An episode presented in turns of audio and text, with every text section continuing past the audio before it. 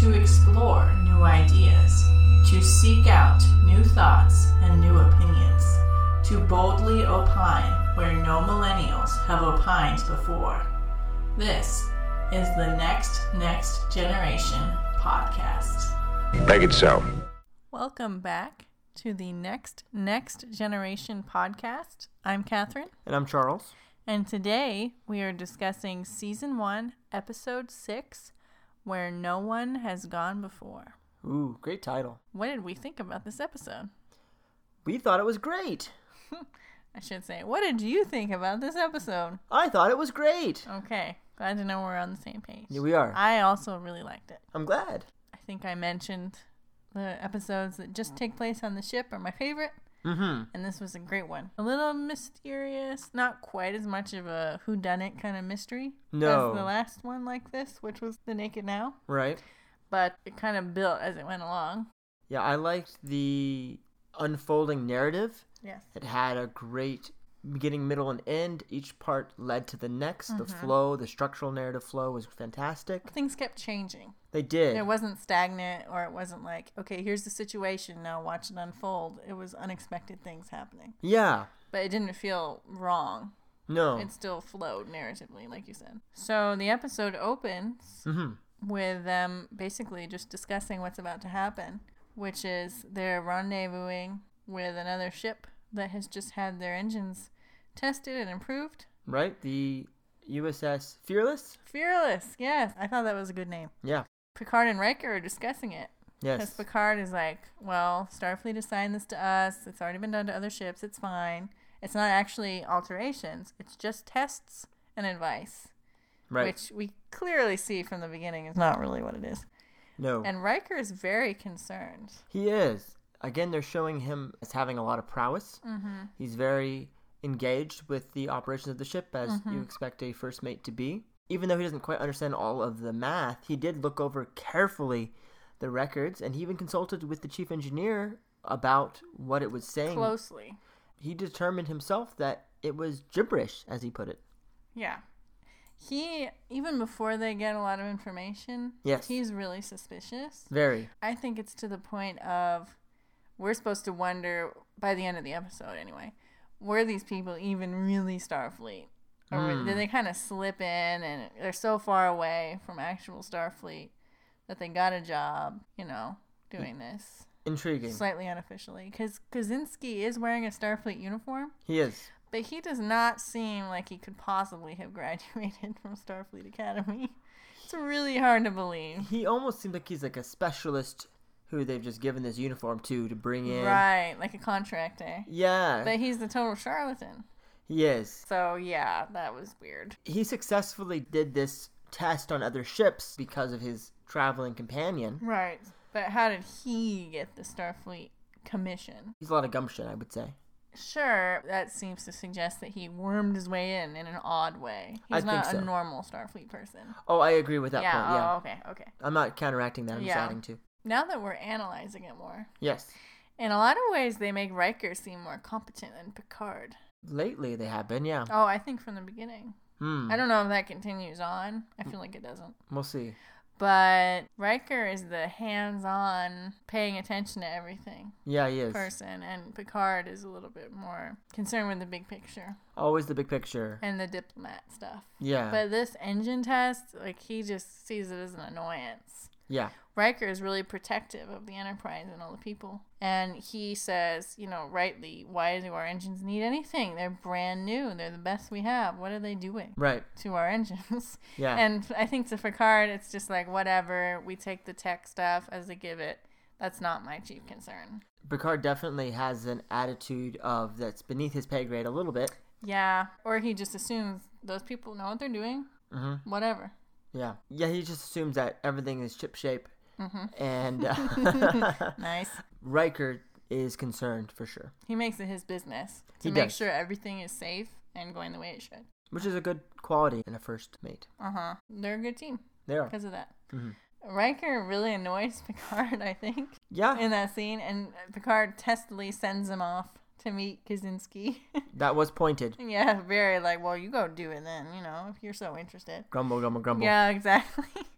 And then Kaczynski gets there, and he's super testy. Oh my goodness. Oh, and So he many calls out egos. Picard. Where's Picard? I should be met by the captain, kind of thing. Which Yeah. he's kind of right. I mean, it's the last thing he did that I agreed with him on.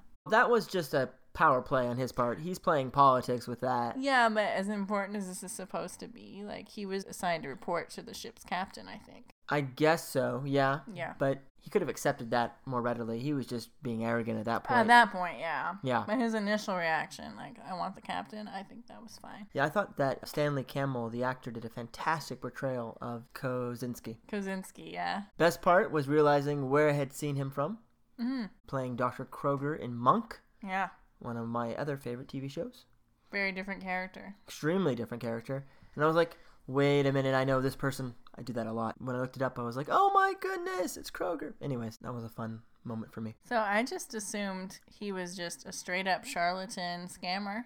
Yeah. He actually did think he was doing something. He believed his own lie, I guess. Yeah, he was that caught up in hubris. Very. And he was so visibly deflated when it turned out he was wrong. Like He he, was. acted it physically. hmm He was so sad. Hunched over, yeah. retreating into himself, very Yeah. small. When he walked in, in the very first scene, shoulders back, head held high, chest out, an air of extreme confidence. Too much. It was obviously put on. Oh, definitely. Well, again, I think he believed it. he did. He Yeah. did. And then to see the contrast when he realizes in the trouble that they get into being flung across several galaxies. and then back and farther the other direction. He just seemed completely like he had everything under control, and now he has nothing under his control. Yeah. He realized the full weight of that reality. For the first time.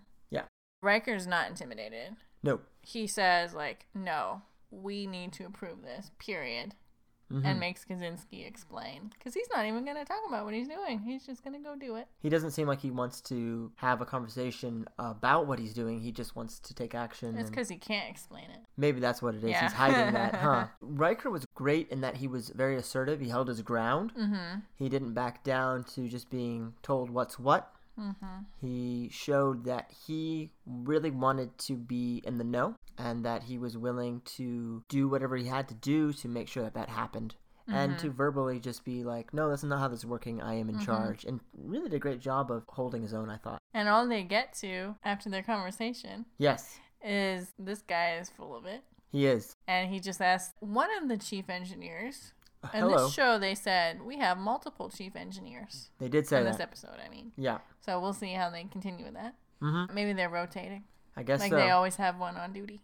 So they that have would multiple. make sense, actually. Yeah, that might make sense in some of the other positions too. He turns to the chief engineer on duty Mm-hmm. and is just like, "Will this hurt the ship?" And the chief engineer's like, "No, because he's not doing anything." Right, And then they're like, "Okay, that's why they let him do it right. because they just decide it's benign." Yep. Of course, they don't know really what's going on No, because the traveler. Well, we don't know at this point what he is, but he's the traveler. right. Is talking to Wesley. Mhm. Boy genius. Yes, yes.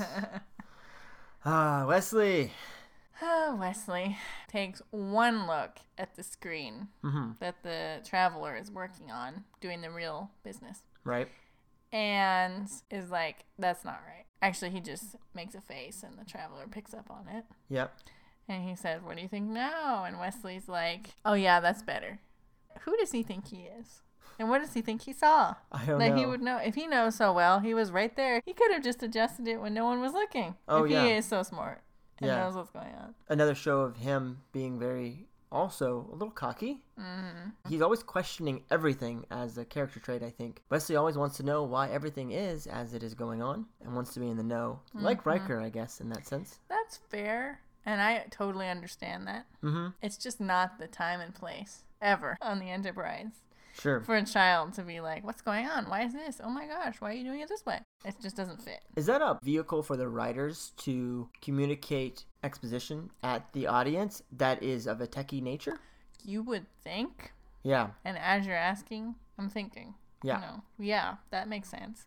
But what do they ever explain with Wesley? Hardly anything. They really just give a chance for Wesley to be like, no, just hit this button. Yeah, that's his character. He's the hit this button guy. If they did use him to just be like, "Hey, what's up?" and that would give the adult an- a chance to explain. Right. Yeah. Yeah, I would be more on board with that actually. I think they push into that more later on. Oh, that'd be good. Yeah. I think that would be better and clearer to the audience. But he is portrayed as a boy genius and reaffirmed strongly in this episode by the traveler's almost last words. Yeah, he's like, "Take care, Wesley. He's the hope for your species, pretty much." Yeah, I'm just like, okay, calm like down. Air Mozart.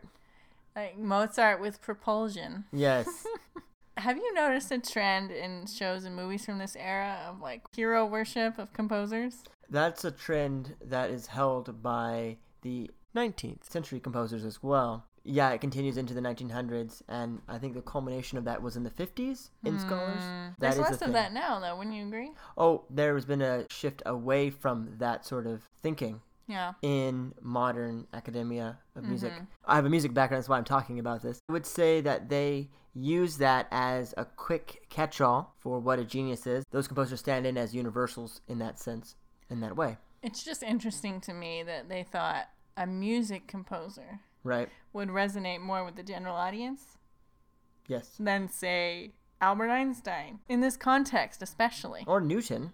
I Oh, mean, Yeah. they're farther back, it's fine, but you can find a contemporary that Yeah, better Newton suits. was a contemporary. right. That would have made perfect sense. Yeah. Like, he has the mind of a Newton with this technology that you have now. Imagine what he can do. Brilliant. Hello. Music is such an odd choice. No offense. Yeah, well, great scientists in the past don't have that same sort of cult of personality around Mm. them that has arisen due to romantic thought and Oh, romantic ideals of the 19th century, like I mentioned. yeah, that's true. I know what you mean. Particularly like Liszt, he was obsessed with Bach and helped develop personality The cult. mystique. There's a mystique to it, yeah. Mm. Yeah. The genius of composers. So they go to make the test. Yes. They're at warp 1.5. Mm-hmm. Everything's humming like Literally. it does when you're above light speed and not dying. and, uh, right, that's what it is, right? 1.5 light speed. I'm guessing, I- Um, yeah. I'm pretty sure that's the implication anyway. Okay. We haven't addressed how they travel. No, we haven't. I think it's wormhole style travel or parallel dimension. Sure. Although they're clearly talking about speed, They are. but they never worry about getting around things. Everything just slides by. And they show that in this episode. Everything just slides by. It's not like in Star Wars where they have to plot a course around things. They use that a lot for a device in Star Wars. Like, no, we can't go yet. Like, we have to plot this course or we will die. Right. I like that actually. That makes a lot of Yeah. sense. But in Star Trek, which I know apples and oranges, Hmm. they never ever do that. They just go to warp speed. Although we could say that perhaps in some canon or some book or something, The ship doesn't. the ship does it automatically. They never mention it though. No. And the way they show things passing in this episode, especially, hmm which was cool to see, by the way, It was amazing. it makes me think they're in an, an overlapping dimension. perhaps, yeah. I think we talked about this before. They're accessing a higher dimension. They can see it, but they can't physically interact Hmm. with what's around them Yeah. while they're at warp. I honestly would buy whatever explanation they give. Sure. Since they're above light speed. it's Star Trek. It's Nothing we Star- know about physics would explain this. Yeah. Anyway, It's sci-fi. Mm-hmm. so sure, whatever. Anyway, they're humming along at warp 1.5. They are. And then something happens to the traveler. It does. He starts to phase. He phases in and out of Definitely reality. pulling them into another dimension. That's my Definitely. theory, yeah. We don't know why he's doing this. He doesn't normally do this, and he doesn't know why he did it. You think he didn't know? I thought it was intentional. He said, I didn't mean to do any harm to this ship and this crew, mm-hmm. but I think he wanted to get back home. He talked about that. He was trying to get back to his reality. Oh, I missed that, I guess. Yeah, where thought becomes reality. That's his world. Oh, but he didn't want to drag them all with him. Yeah, he was just trying to do it by himself. Oh, and using their ship as a conduit or something. So he Exactly. was just going to disappear. They'd still be going warp 1.5. Right. And then they'd look around and he'd be gone. Exactly. Uh, maybe they messed it up by stopping. That is very possible. Although they were far away. they were. But it's possible they could have just ended up where they started if he had just completed his thing or Yeah. something like that. going into his higher dimensions, whatever that is, enabled them to go the distance overall, which would flow into the idea of wormhole, two points in space Mm-hmm. folded together like a pinpoint through. Yes, we've all seen Stranger Things. Yeah, they go really fast. They the do. ship shaking. They do show them distorting. They do. Apparently, that's what it takes to Yes. distort. Not just going warp. No. You thought he was trying to get home. I think you're totally right. Okay, yay. My first thought watching it though, Yeah, because I didn't piece it together with what you mentioned, right. talking to Wesley had kind of shaken him up. Mhm. And while he was trying to do the normal stuff, Right. he like kind of lost it a little bit because he was thinking about Wesley and thinking about that whole merge and how cool it's going to be or whatever's going to happen to humanity. Lost control of himself a little and started doing that automatically. Mm. Because they do talk so much about how thought is reality. Mm-hmm. So he was thinking about other things Yeah, when he should have been focusing on just doing the normal test. right. I could totally see that. Yeah. You saw his face when he saw Wesley, and Wesley was talking about his genius things. Like he just seen a vision, you know, he was so delighted and awe inspired. Yeah, Yes, he was making that face. he was making that. Charles is making the face right now. No, watch it. That's the face. Okay. Yes, you guys saw it. Um, he was in that place, and Right. it, it started making him do his higher powered stuff. Mm. His thoughts were above, Yeah, while his body below. his his thoughts were in the other reality, Yeah.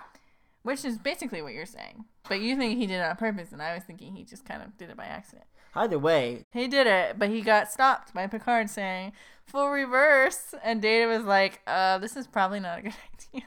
yeah, Our ship can't take this." right. No one's ever done this. And Picard's just like, well, no one's ever been this speed before. Hit the brakes. and they're like, well, if we die, it'll be quick. So, okay. Picard has spoken. The Yeah. captain has spoken. You do what he says. so they go through two galaxies. It's lovely. It is lovely, very beautiful. Yeah. They have some talk about just staying there and researching it. They do. Data wants to take the chance for exploration and the opportunity to explore new worlds, going farther than anyone has gone before. Yes. Data was like, pardon me, just has to say this. We should stay.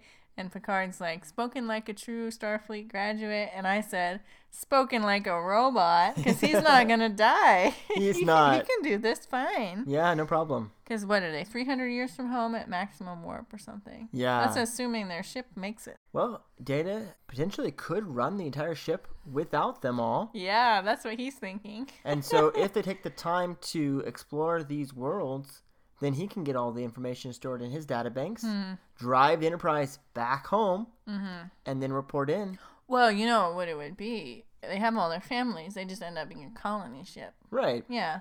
It would be okay, but not ideal. Sure. And then Picard is like, yeah, you know, we should just have a real science vessel come back. Right. He says, okay, take us back, Kozinski. By the way, this is before Kozinski has realized That he is full. full of it.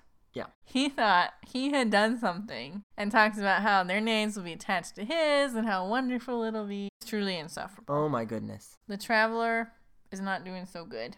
No. Almost making it to another reality and then getting slammed back was not good for his body. Wesley is really worried about him. Right. Okay, Wesley is way too close and is just staring at him. Yeah. It's very creepy.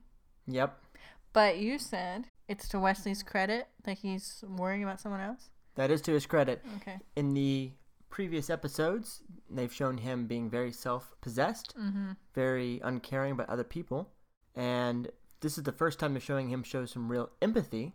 And that was a nice element to this story to show him be truly concerned about this other being that he just met and worried that he's not doing well physically.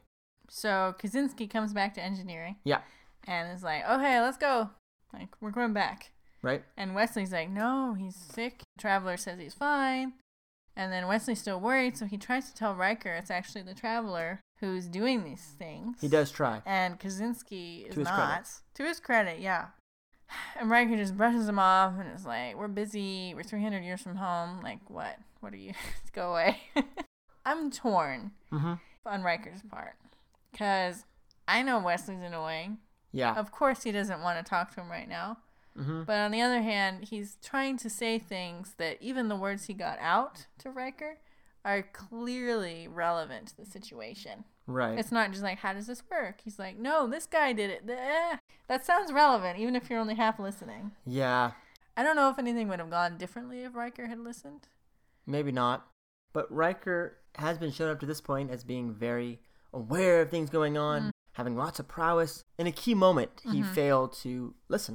Mm-hmm. Although, Hmm. now that we're talking about this, Yeah. most of his smarts and awareness right? are to be suspicious of people and to question their motives. ah, It's him observing little things around him and saying, you know, does this add up? Is this the way it should be?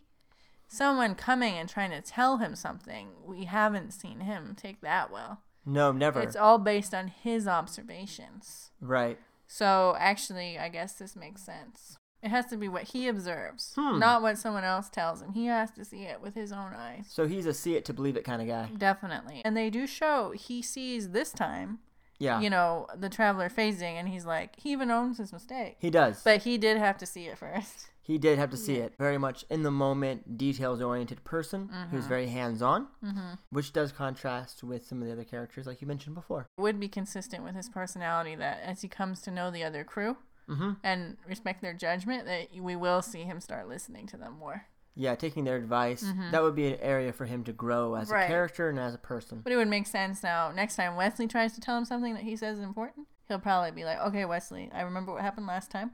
I want to hear what you have to say." Well, we haven't gotten through all the shut up Wesleys yet, so I don't know if that's going to happen, but Uh, I agree with you. but that's more when he just is talking, not saying something urgent. Fair. Yeah. So they try it again. They do. They think it worked. Yep. I think until they stop and they're inside a glacier. not really. looks like ice, Yeah. and then little starburst things. Ah. Okay. Starlight, not starburst like the candy. Candy? You're like, there was food and I missed it. Strawberry? Lime? No, Lemon? strawberry, of course. Well, strawberry's the Everyone's best. favorite. And cherry's good too. Anyhow. First thing, it's obviously the edge of the universe before they even say it. Oh, yeah. It's like, yeah, reality's breaking down Yeah. very much. I thought it looked a little bit like they were entering somewhere where they were becoming the microscopic. Oh, yeah. Yeah, like they had not only gone to the edge of the universe, but they were in something where they were smaller proportionally than they had been. Yeah, definitely. you know, like the theories that the whole universe is some kind of organism Mhm. and we're just tiny, tiny organisms inside Yes. or something. Yeah, this could have been like some organ or something, Right. and they were just microscopic inside. I could see that. Yeah, it had a kind of a blood vessel flowing through particles, Mm-hmm. Yeah. maybe quantum level. I was a little worried they would hit something. I wonder Yeah. if that was physical, that stuff. Who knows? Mm-hmm. I think that's the question. It's the whole reality is skewed. Physics breaks down at that point. So, weird stuff happens while they're there, Awesome, weird which stuff. is amazing. wow. They did a really good job with it. They did. It was funny and scary and interesting and unexpected. All the good stuff. I loved that moment when Picard steps out and it's just a void. That was like they mean business. That was incredible. That Mm-hmm. visual was great. It was so funny when that pig showed up. Yeah, Worf calls it something. I forget what. oh, can I just say? And Picard's so visibly shaken. yes. He was really shaken up by it. yes. He's fine being at the edge of the universe with no way to get home, but that was what it took. Scared him. Yep. And then he immediately sees his mother. Oh, that was a great scene too. Wow. Very emotional. Very. hmm It's not a lot of said, but so much conveyed through the acting and the glances. Mm-hmm. Well done. His face when he first sees her. One interesting thing about all the crew confronting the things they see Mm-hmm. is that they never question it. It's so undeniably real. Yes. Mm-hmm. that we believe it too on some level. But he never says like this is odd. Why is my mom here? He's just No. like, no, this makes sense. This is right. She's here in some level. Yeah. Very Very, powerful stuff. powerful. They say basically it's whatever people are thinking about, it's happening. Yes. I don't know if that's exactly what it is. Okay. I think it's something a little bit more complicated. More Because bass. he wasn't thinking about his mom. Maybe it was more of a deeper longing, a deeper fear. Mm-hmm. It seemed to be either extremely deep fear based stuff. Mm-hmm. Maybe he has a fear of falling or fear of being lost in the unknown. That could be represented by the door opening. Mm-hmm. And then seeing his mother was like, you know, yearning for someone who's moved on. I was thinking he's Passed on. yearning for some love. Mm. Like, yeah, he's specifically wanting his mom because she's died, but he's alone Mm. and isolated emotionally. I like that. Yeah, I just wrote down memories and fear. Everything they think of or manifest is memory or fear. Reality's breaking down and or it's part of their thoughts. Right. I did like that they showed everything except that one pair of people was just running and they were like, "It's chasing us! Help us, Captain Picard!" And Picard didn't see anything. Yeah, he didn't. That was cool. That was neat. So they're not experiencing universal reality Yeah, Um, shifts. but some of them Individual. do see other people's, and sometimes they don't. Yeah, they do show that too because Yar notices Worf's uh, pig. Pig thingy. Yeah. Interestingly, she's like, "So it's like a kitty cat," and he's like, "Yes," all gruff, and then he turns away from her and back to the pig, and he just has the biggest grin on his face. But Adorable. Mm-hmm. I thought it was so interesting. She said that, and then immediately had her own memory of trying to send her cat away from danger Oh yeah. when she was on that planet. Back in her past. Yes. Yeah, that triggered her memory. Yeah. So there, they did clearly show some triggering. They did show that. Yeah. Oh, maybe it was Picard confronting his mortality when he thought he was going to die that made him think of his mom. Ooh. Yeah. That makes a lot of sense. Yeah. Well, you know how they show people dying in TV shows and it's like their spouse or something who's the one to meet them and tell them, like, it's not your time? Right. She was Picard's person like Mm. that. Yeah, that whole section was great. Mhm. They did a really good job with it. Put a lot of thought into it, I think. The dancer was funny. He was like, Ensign, what are you doing? And I said, looking fabulous. Looking obviously." fabulous. Like, what's his problem?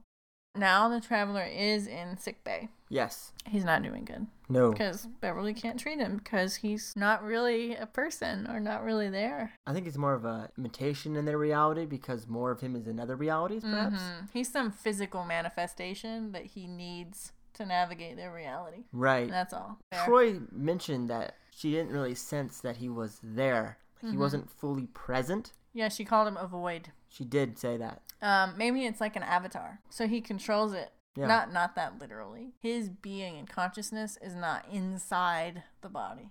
Right. I Yeah. understood Mm-hmm. what you meant. Yeah. More of a shell to use. Right. So then they finally have the confrontation with him. What are you doing here? What have you done? It's really obvious he doesn't mean them any harm. Like we don't doubt it, they don't doubt it. No. he, he's fine. He is. He just messed up. Now we think he was interrupted, right? The first time. we do think that. Yeah. And then the other time, he really wanted to fix it and take them back. And then that's when he really messed up because he Right. wasn't up for the journey. I just wanted to say their conversation in the hospital. yeah. He says they never visited humanity before. And Riker's like, that doesn't make sense. Why don't we have a record? Which kind of goes on to what we were just saying about him. Yeah. Yeah, someone needs to have seen it. and he's like, What arrogance, forgive me, but we've never had any reason to visit you before. Which I thought was great because they are often very human centric and like, We're the best, we're Starfleet. You know, even though they fight it, they still fall into that a lot. Yeah. And he's just like, just kind of chuckles them off. He's not even offended. He's just like, No, no. That you've just now become interesting enough to visit. Just now. Just now. You're on the cusp of becoming interesting. yeah. You're just barely getting started here. Yeah. Like, we're just seeing that you're going to be interesting. right. you're not ready for a place like this. Oh, that's part of his big apology. Right. You can't handle this because the thoughts becoming reality. You don't have control for that. you have to be able to control your emotions and your fears, your memories and your Mm-hmm. thoughts to be in a plane of existence like that. To get to the place where time, space, and thought merge. Ooh, that's his thing. I wrote that down. And they show all that happening. they do. I really like that they take the time and show more than they tell. Mm-hmm. They do say it and they reaffirm it with the words, but often in this episode, I thought the visuals preceded some of the words, and a lot of it was conveyed subtextually through glances, quick reaction shots, and I really love good storytelling that way. It's a visual medium, and when it's well done this way, it's thrilling to watch. Yeah. Yeah, so it takes everyone pulling together, getting all their thoughts into one place.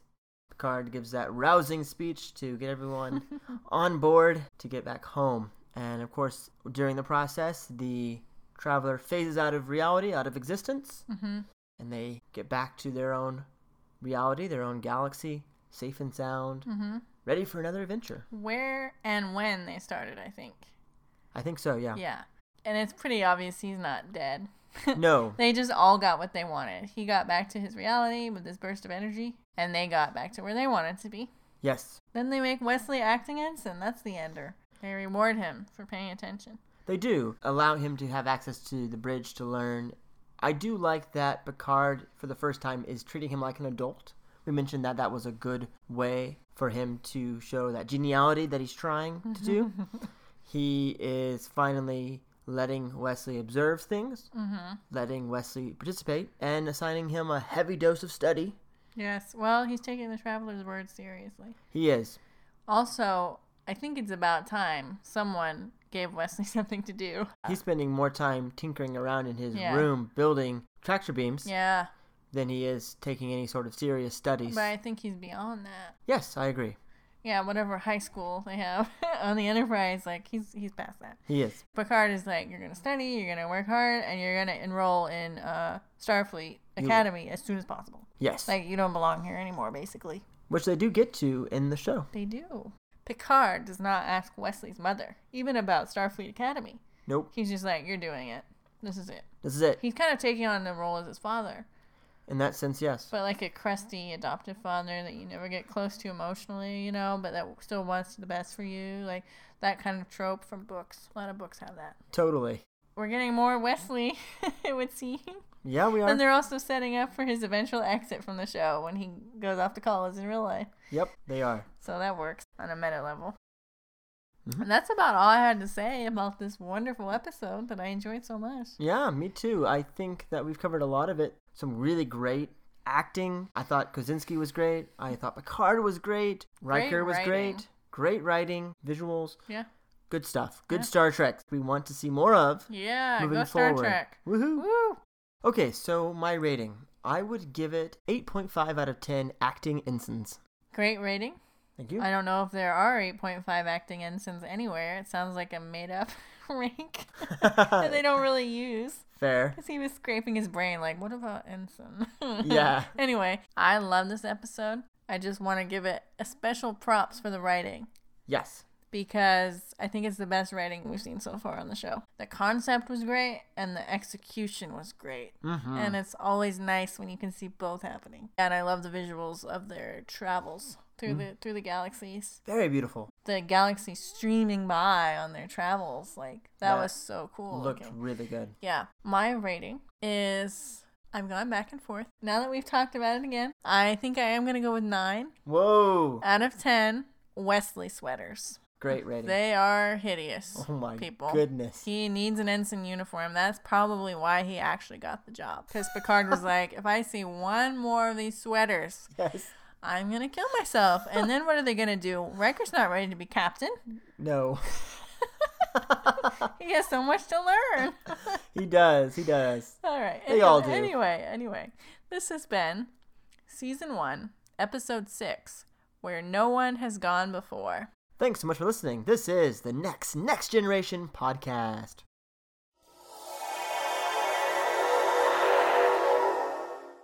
Once again, Ian is on the move. He crouches deadly, fierce.